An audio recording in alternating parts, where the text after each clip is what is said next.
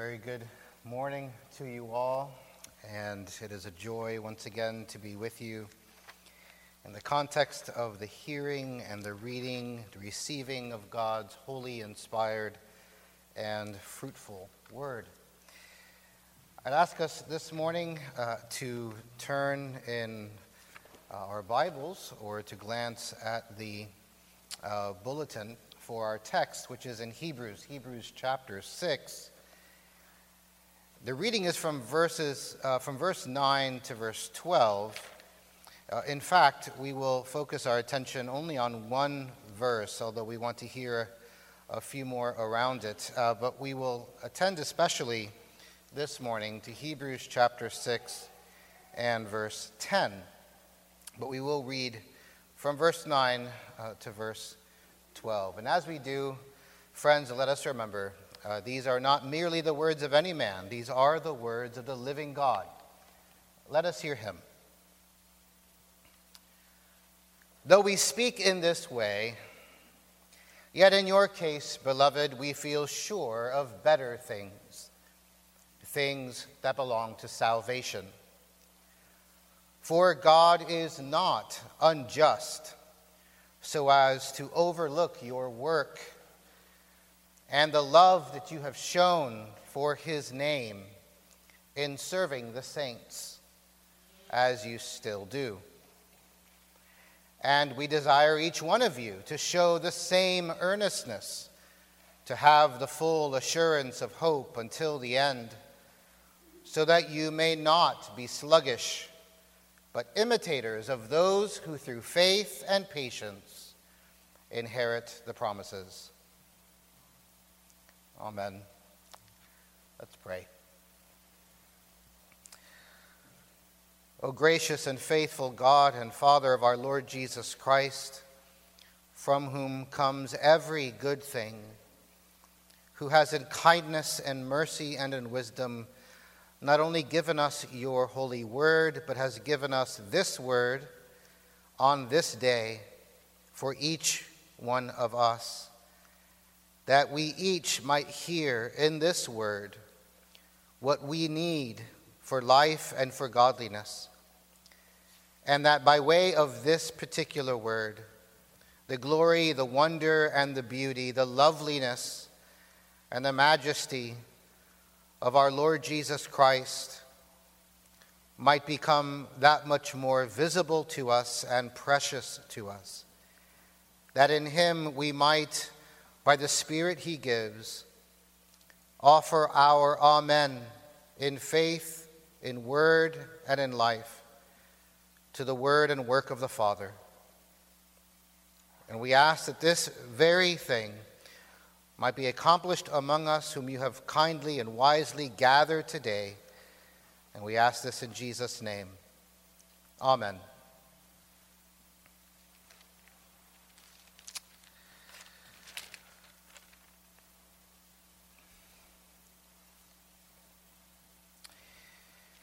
The justice of God.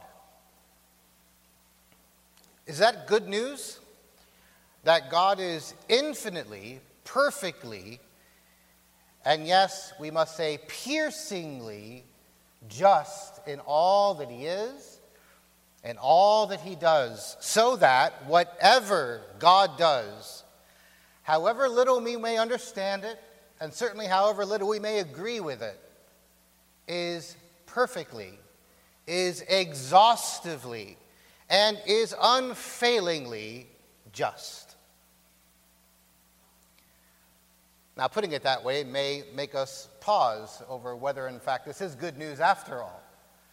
Every little descriptor in that affirmation not only reminds us of how immensely other God is in comparison with us, but also how we are not just like that. We aren't just like that, infinitely, perfectly, relentlessly, unfailingly just. And for that reason, among others, we are, I would suggest, probably used to thinking of God and justice along only certain biblical lines.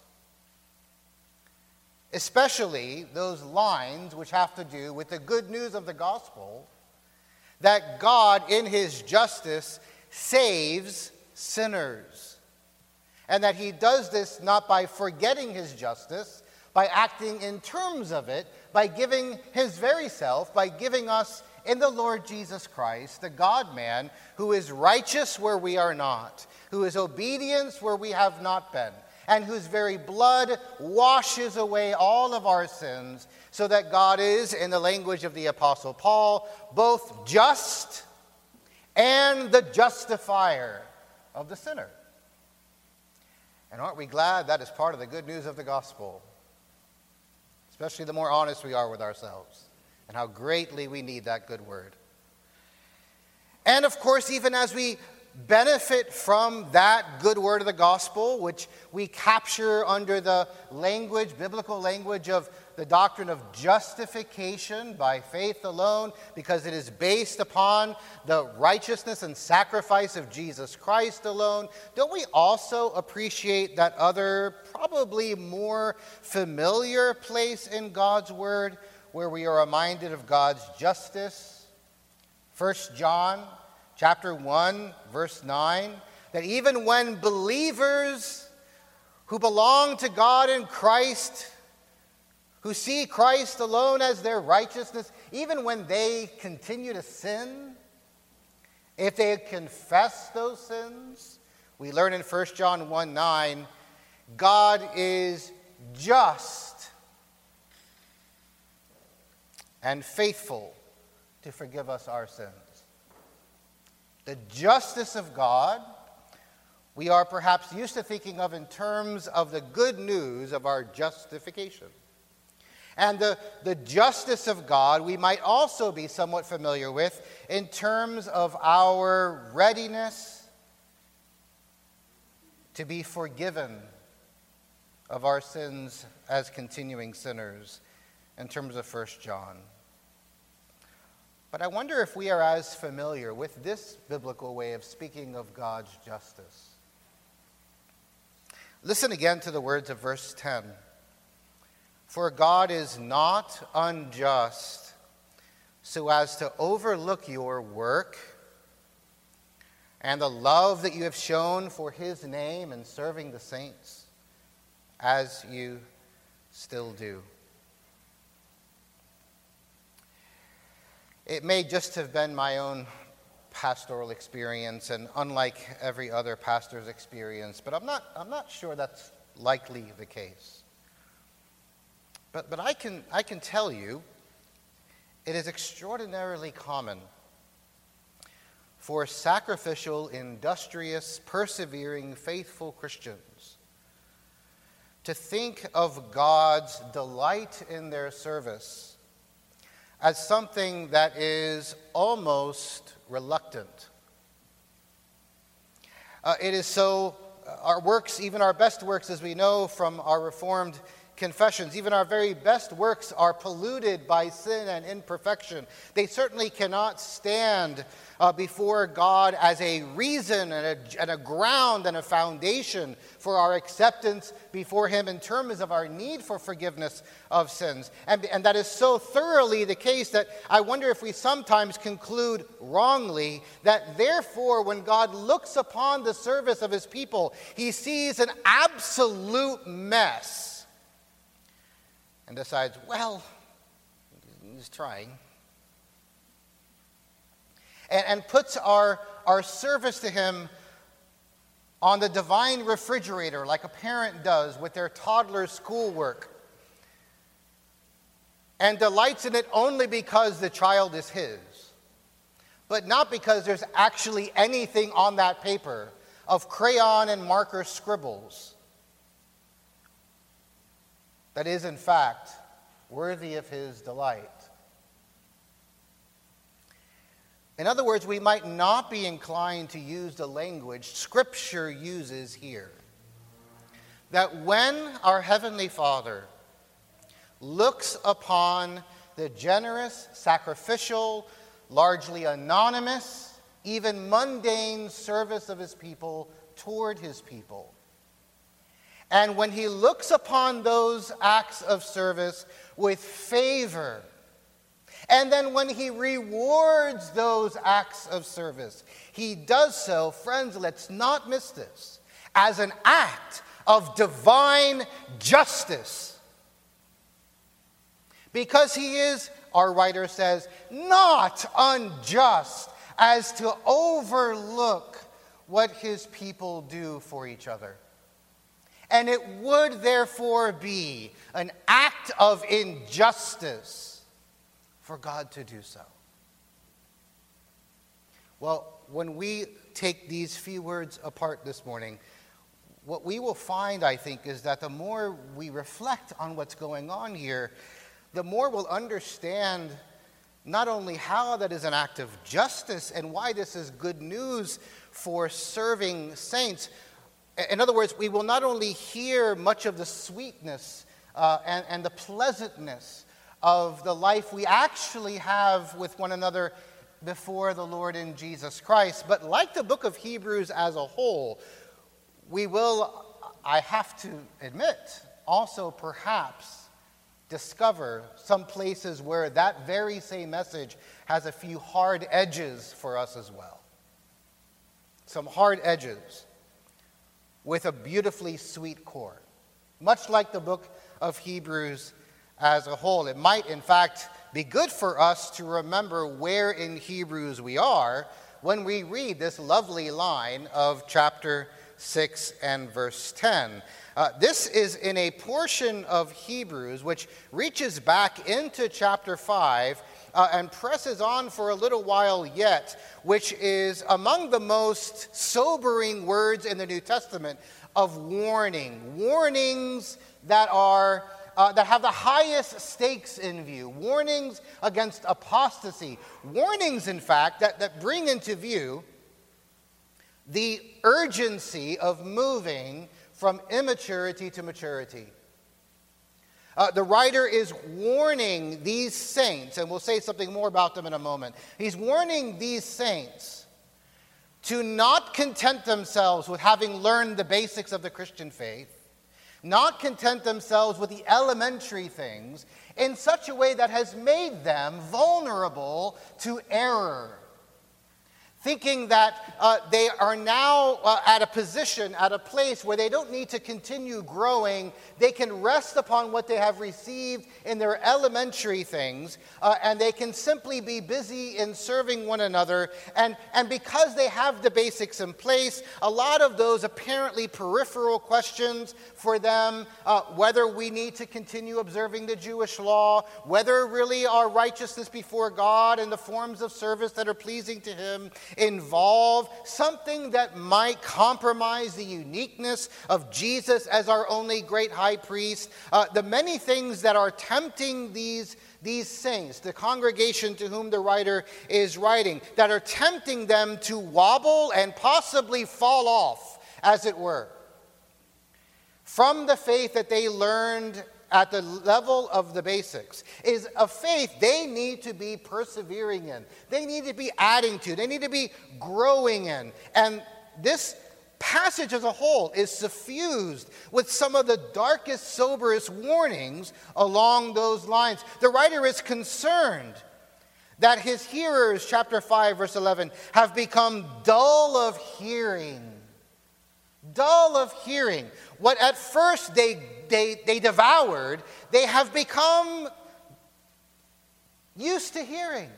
And they become numb in the process. Uh, they have not, in fact, pressed onward and deeper. Instead, they've become dull in hearing, so that when they should have been teachers, when they should have been uh, uh, at a position of spiritual maturity to be resources for others in their formation, in their growth in Christ, instead, they need someone to get back among them, teach them all over again. Verse, uh, uh, verse 12 of chapter 5, the basic principles of the oracles of God. They need milk, they should be moving on to solid food.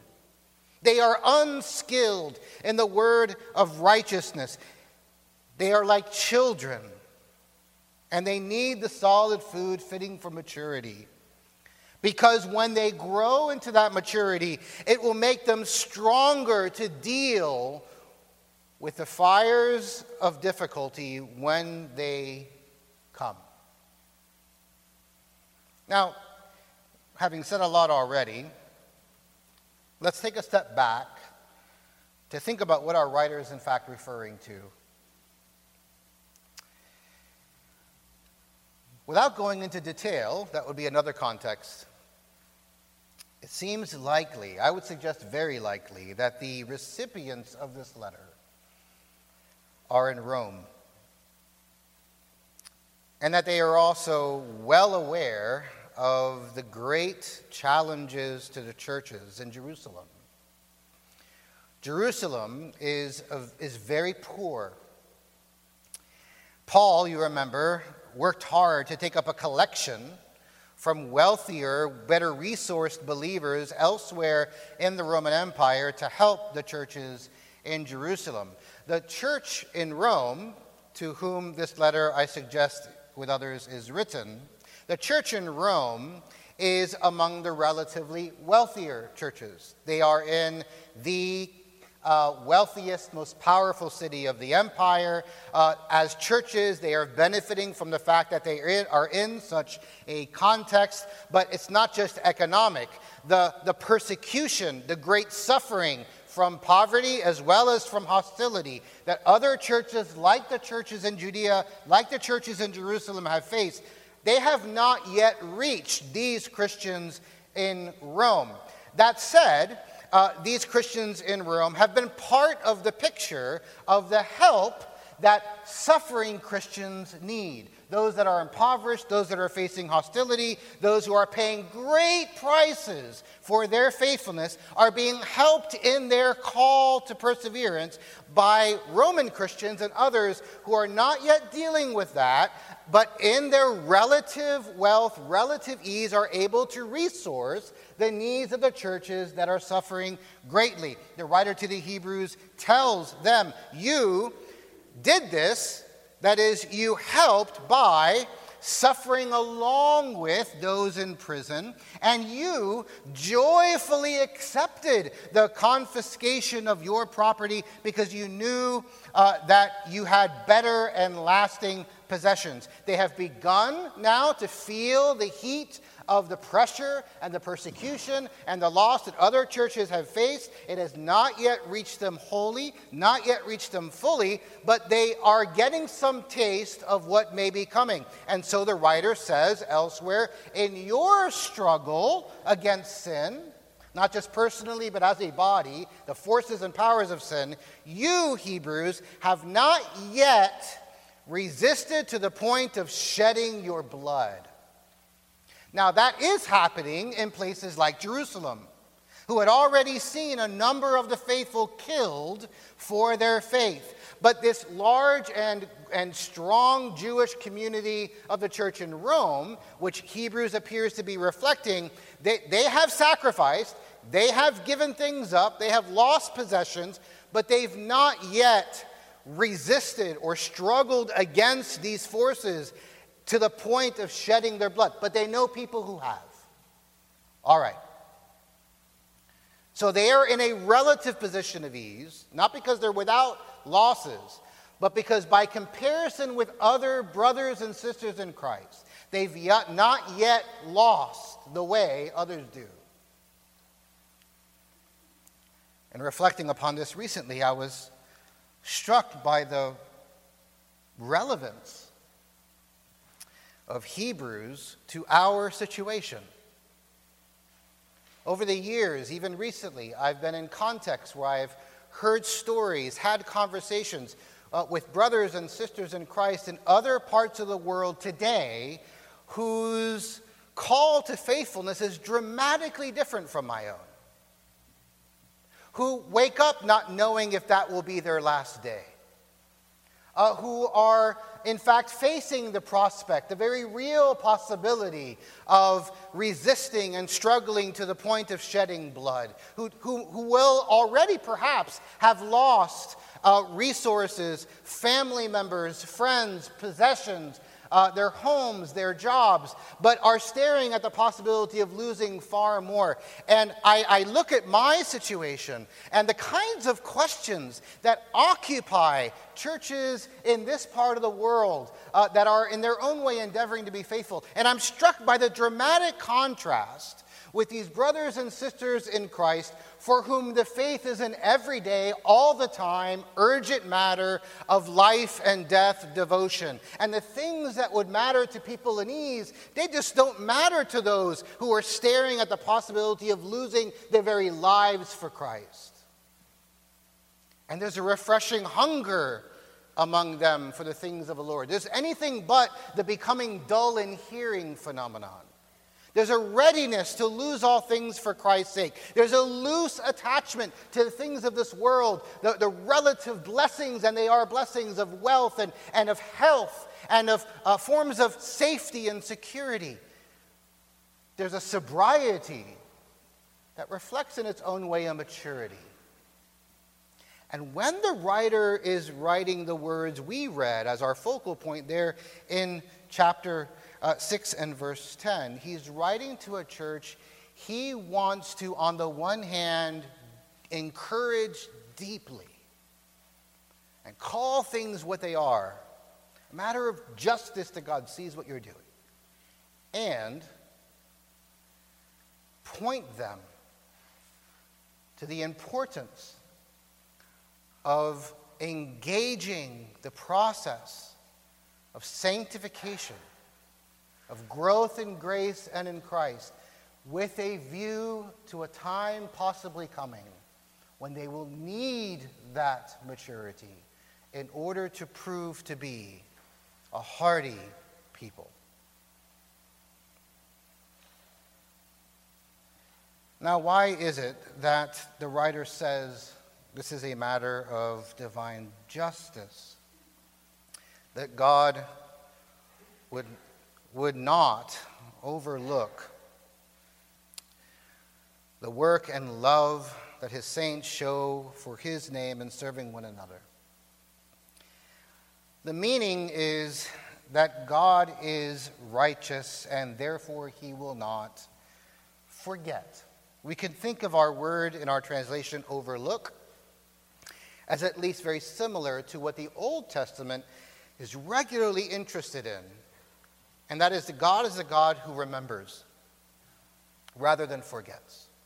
By remembering, we're not talking about a God who brings something back in his mind that was somewhere in the back. Um, we're talking about something God does. When the psalmist asks God to remember him, he's not saying, In your divine easy chair, remember who I am. He's asking God to do something. When God remembers, he is acting in a particular way. Well, what way? He is acting in keeping with his character and his promises. When the psalmist says, Remember me, he's saying, God of Abraham, Isaac, and Jacob, given who you have said you are, and given what you have said you will do, act on these things. Act on these things with a view to my need. And sometimes calling on God to remember rather than forget, calling upon Him to take note of, to regard, has both the positive and negative dimensions to it. In Psalm 9, verse 12, we have both sides of it. He who avenges blood is mindful of his people. He also does not forget the cry of the afflicted. Both the cry of the afflicted and those who need to be avenged uh, and blood needs to be spilt in service of their vengeance. Both are aspects of God who is acting upon what he sees, what he knows. He is remembering his promises, he is remembering his character. And God in the Old Testament is often called upon not to forget the one who is crying out to him. And the one who cries out is encouraged, whether he is poor or whether it's Zion as a whole who needs to be delivered, or whether it is someone who is suffering or someone who is uh, caught up in dark and deep questions. These suppliants, these supplicants are reminded God does remember. He invites the call but he answers it. He invites the summons to remember his covenant because it will help us see him as a God who keeps word. But that's just it. He does keep his word. He does keep his covenant promises. He remembers us, he remembers his promises, and he acts upon them. So, what's in view here is this, the writer is assuming, as a backstory to his word of encouragement, that God has promised to bless those who are blessings for his people. That's the very simple backdrop to what our writer is assuming. This is why it's a matter of justice. God has, in fact, said he will do this. So God is not unjust to forget what you are doing. Now remember what these people are doing. What these people are doing, we learn elsewhere in Hebrews, is they are caring for their brothers and sisters in Christ from other regions who make their way to Rome, or by way of their sacrificial giving to these other churches, especially in Jerusalem. They are caring for those who are losing everything for Christ's sake. These brothers and sisters in Christ who are paying the highest prices in the first century for faithfulness to Christ, note this, they are finding among these Roman Christians relief. They're finding among these brothers and sisters in Christ help, comfort, support in other words, the members of Christ's body in one place are finding among the members of Christ's body in another place what the body as a whole needs and what the body as a whole can only give. Where the strength of one compensates for the weakness of another. And these needy Christians are not being left to themselves. They are finding among the Roman Christians a zeal for service that the Lord looks on with favor. And these forms of service are good deeds on behalf of God Himself. They serve the saints in ways perhaps dramatic, but also likely mundane.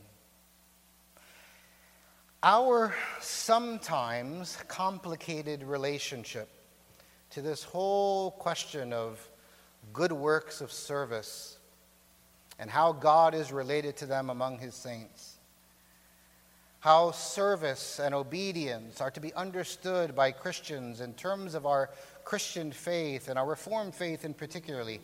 Our sometimes complicated relationship to good works and service, I think is, is, is often driven by concerns that we must not obscure what we said earlier about justification by faith alone. And also, perhaps, a kind of, uh, of general but very common mistaken understanding of what legalism is as though legalism is anytime you talk about works and service and obedience where you are suggesting or outright saying things the Bible says about how they are important, in fact, how they are ordinary, ordinarily necessary and required, that the absence of them is a cause for concern, uh, that they are ways in which we are advanced in the cause of our salvation and of our growth in Christ and the good of the church as a whole we have some discomfort with that biblical language, sometimes because we misunderstand what legalism is, as though it's saying obedience is important and necessary, which is not what legalism is. In other words, we are, we are sometimes in this context in the sad situation of, some who, of someone who for a long time abused alcohol and became, as a result, an alcoholic and we are now averse to the very presence or prospect of alcohol, so much so that we start to think the problem might be alcohol. But the Bible does not share that anxiety, nor does the Bible support it. The problem with legalism is not good works. And the problem with a bad doctrine of salvation and justification is not the reality of service and obedience, but of our relationship to it.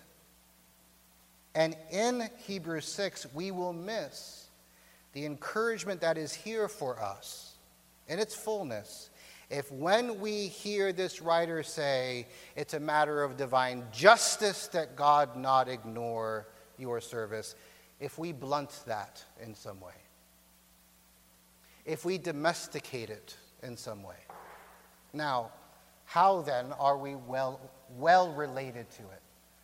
How is this, in fact, a word of encouragement to us, as, uh, as well as a word with potentially hard edges? Well, I think it's very much along these, these lines. Do you remember what we've learned the good works of service are that this church is rendering to those in terrible circumstances, whose faith is being tried in the most severe way? It is a form of service that puts themselves at great risk as well. We already hear from this writer that his, his audience, the congregation he is writing to, they have themselves already lost things. They have lost, some, some of them have lost their possessions. Some of them have lost their status in society and culture. Some of them have lost already a great deal, but they are serving those who've lost far more, and they are rendering valuable, effective, useful service to them. But their service, we also understand, is not exactly the service of those whom they are serving. They have not yet struggled to the point of shedding blood. So their service is something short of the service others render.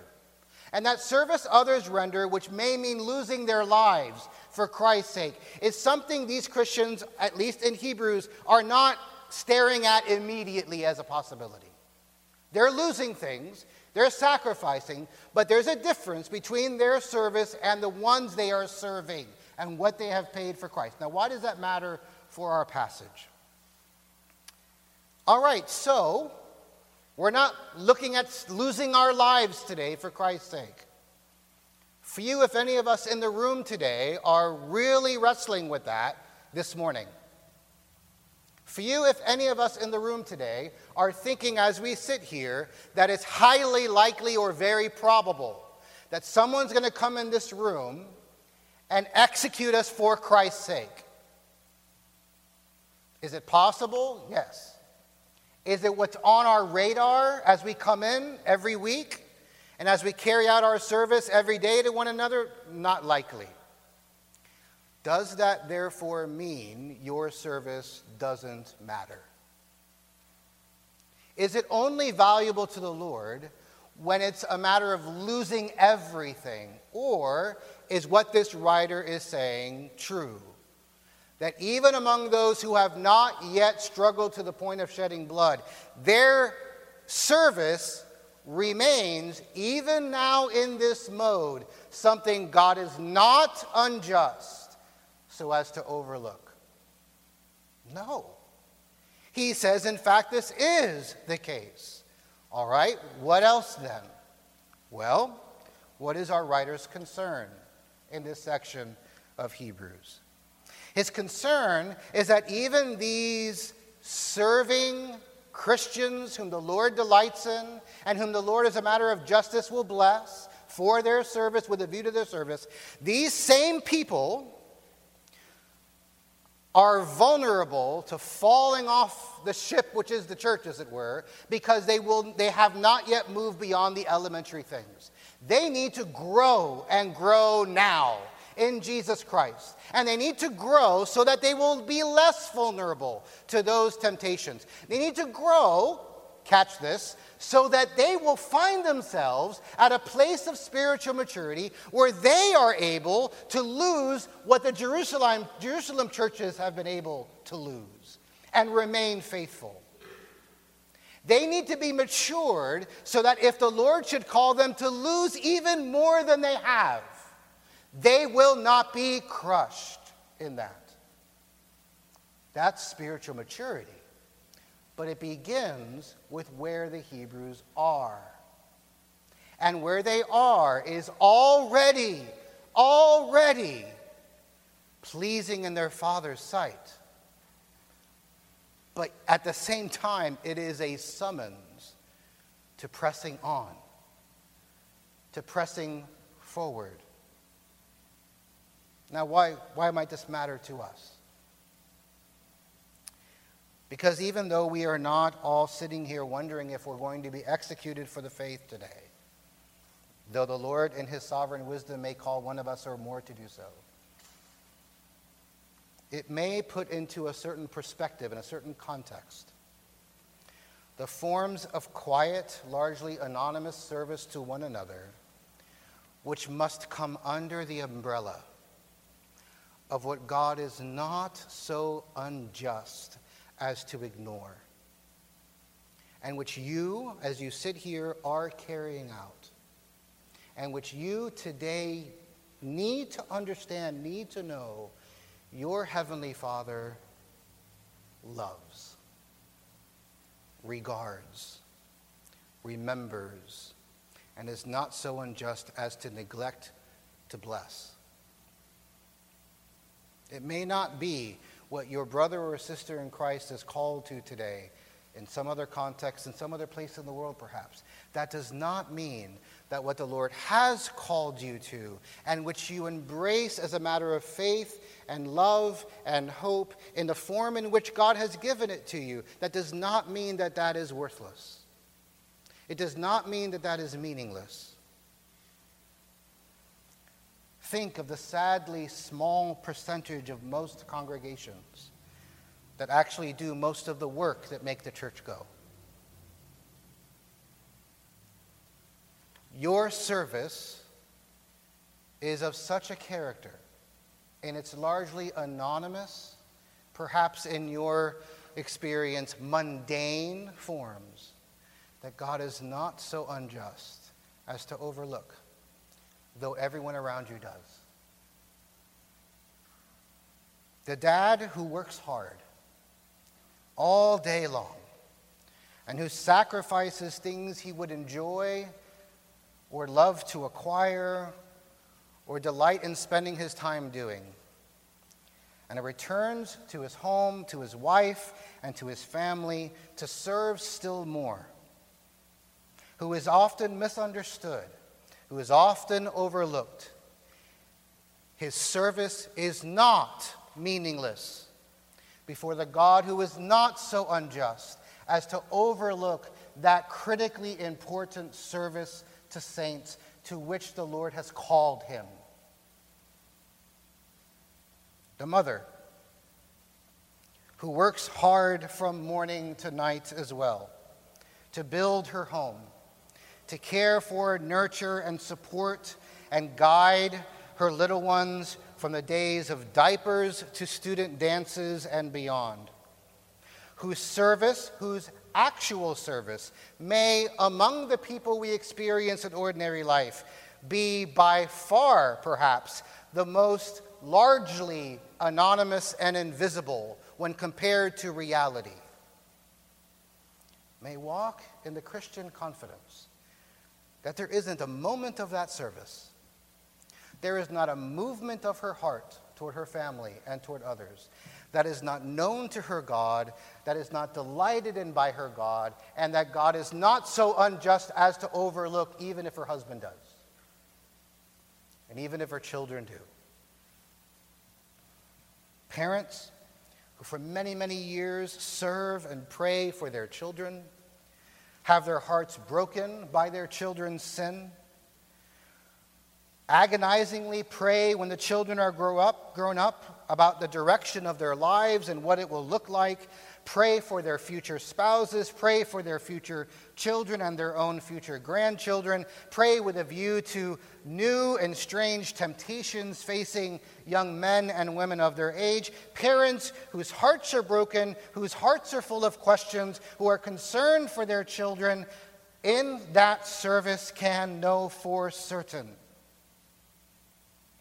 God is not so unjust as to overlook the investment that has been paid out over so many years in ways almost entirely invisible to the children themselves. We could go on. Pastors who pay often very, very high personal and ministerial costs for serving the people of God according to truth when that truth is hard, or when it costs not merely friendships and relationships, but the very prospect of ongoing service to saints whom the pastor loves. Christians who give of their resources generously and sacrificially in labor, in service, in money, in prayer, sometimes over many years, just to see the church strengthened and supported. You, all of you, whatever, however mundane, however, however apparently insignificant your acts of service toward the saints are today as a little one bounces on your knee or is by your side. As your mind now runs to the children no longer at home or the friends you are concerned about, as you think about the service you are going to be rendering to this very congregation in the days to come this very week, whatever its form, friends, be encouraged and be sure that when God does not forget what you do but blesses it, it's not because he's reluctantly agreeable, but it's a matter of divine justice. He is not such a God as to call you to give your lives in service to his body when he does not do it himself first, and when he does not bless you for the very grace he gives you to do so. Because, of course, what our Lord taught is true. Inasmuch as you did this or that, to the very least of these my brethren, you did it unto me. And I know that's why you did it. That's where your heart really is. Not that you don't love your child, your spouse, and your fellow church member, but you love them from a heart devoted utterly to me. And therefore, you give without fear. And you lose without regret. In fact, you would die for my name's sake. And what you do along the way toward that possible death, the little things you do for the least of these, my brethren, I want you to know, I know this is done in fact for me, to me. After all, the church is his very body. And our union with Him is so real, so thick, so dense, so palpable, so powerful that as He is the one who cleanses, adorns, protects, and glorifies His body, He does so, we learn from His Word, through His Word, through His sacraments, but also through prayer, through servants He appoints and ordains to their office, but also through you who see in one another opportunities for serving Christ, which is why you're so good at easily getting over the personality quirks and quiddities of your brothers and sisters in Christ. You don't love them because, in every single respect, you like them. You love them because they, with you, belong to Christ. And that is more than enough and those who are his hands and feet in serving his body, the writer in Hebrews wants us to know, can be certain, can be certain that while these works will never but never were designed to stand the scrutiny of God's holiness with respect to your justification. That is not the whole picture of your salvation. And He is not so unjust as to look reluctantly upon the very thing He, by His Spirit, has worked in your heart in the first place. He delights in His own gifts, and your service to one another is exactly that. But then here's where that hard edge comes in. By persevering in mutual service in this way, we are being strengthened. Mundane service by mundane service. We are being strengthened for a time that may not be that far off. When we will need to have a kind of gravitas and maturity about the things that in fact belong to the Christian faith and the church's life, so that when the question is live a little longer or die for the sake of Christ when you must, we will be ready for that sacrifice. But, friends, that kind of spiritual hardiness does not happen right away. It doesn't happen overnight. There's no flipping of the switch that somehow magically makes you ready to die for Christ. Instead, the Lord cultivates his garden in such a way that by way of your small victories, by way of your small, relentlessly faithful acts of truly sacrificial service, your little ways of prioritizing the things of the Lord's day and the things of the Lord's people over everything else, that steady, step by step, growth in faithfulness will, like muscles of the human body, by way of their exercise, make the body stronger. And friends, we need that strength. We don't know where things are going. We should not presume that the days of dying for Christ are long behind us or will always be in other lands.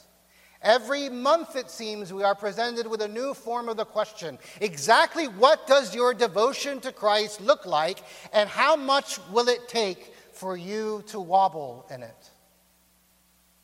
And through the little forms of faithfulness, which we're being encouraged, the Lord sees and blesses when no one else does. You, friend, are being strengthened for a time in your future or in your children's future or in your children's children's future when what has been worked out over time by God's organic grace will prove in that time to be sufficient for the day of trouble. So, friends, are we today ready for the day of trouble?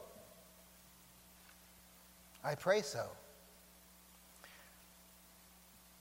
But can we not also now look then, reflect then, upon the relatively little things of Christian faith and life, of church faith and life, to which the Lord calls us, and see them in perspective now as opportunities in the Lord's kind providence to be hardened, to be grow, growing, to be strengthened a little wee bit more on our way to whatever it is the Lord may call us to in the future.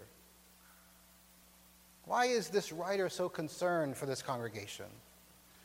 Well, because he knows what's happening over here, and he knows that this congregation has been spinning its circles. It's been it's been chasing its tail at the level of the elementary things. And it's as though they've needed to be persuaded there's more to the Christian life than your get out of hell free card. That there's more to it. That they need to be persuaded that the every opportunity to honor the Lord and worship Him on His day is to be embraced, to be uh, craved for, to be seized upon. That uh, what other Christians in other places don't need a second thought for. We need to allow into our world of possibilities our friends who are up at 5:30 every morning to pray together because they know this is the stuff of life and death together. Uh, they do things like that, which in our context we, we might need to climb an insurmountable mount, mountain of persuading people this is at least possible. But in our context, there may be little things which today can become the next thing in my service to these saints that strengthens me in the Lord. And as I do that, I do that not to build my own righteousness before God, but because in every engagement of love toward the Lord's people, whatever it costs me, whatever sacrifices are involved, summons me further down the path of a hardiness which, in those sometimes painful sacrificial forms of service, I can be certain the Lord knows. The Lord knows, and the Lord loves. In fact, he loves as a matter of divine justice. As we were saying last time we were together, so we want today to remember as we depart from this passage in Hebrews. The gospel has not made you the objects of God's eternal love.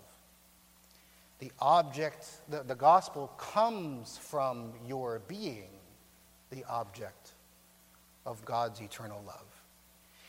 It is because God loved the world that he gave his son.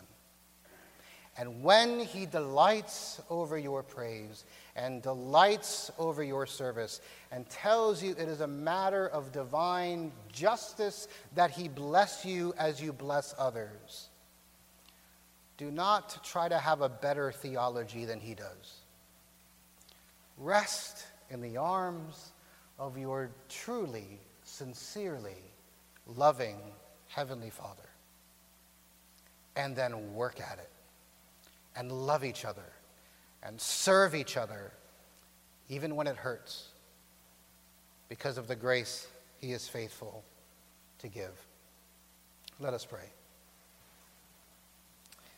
Ever blessed and faithful God and Father of our Lord Jesus Christ, what a, what a joy it is to hear in your word that though we sometimes struggle against the forms of service you have called us to now, we may be certain as we are faithful with respect to them that our efforts in the grace you give, that our service rendered in Christ's name, is something that you remember with your blessing something that you remember in your faithfulness, and that what you have called us to, you provide for, and that in these ways you are blessed to strengthen and provide for your church as a whole. Thank you for, in this way, dignifying our humblest endeavors for Christ. Forgive us of the many sins and imperfections at work even in our best forms of service. And encourage us in the urgency of our growth in grace and in the knowledge of our Lord Jesus Christ, not only for our good, and not only for the good of those you have joined to us in life and worship, but also for the advance of the glory of our God, which we seek in Jesus' name. Amen.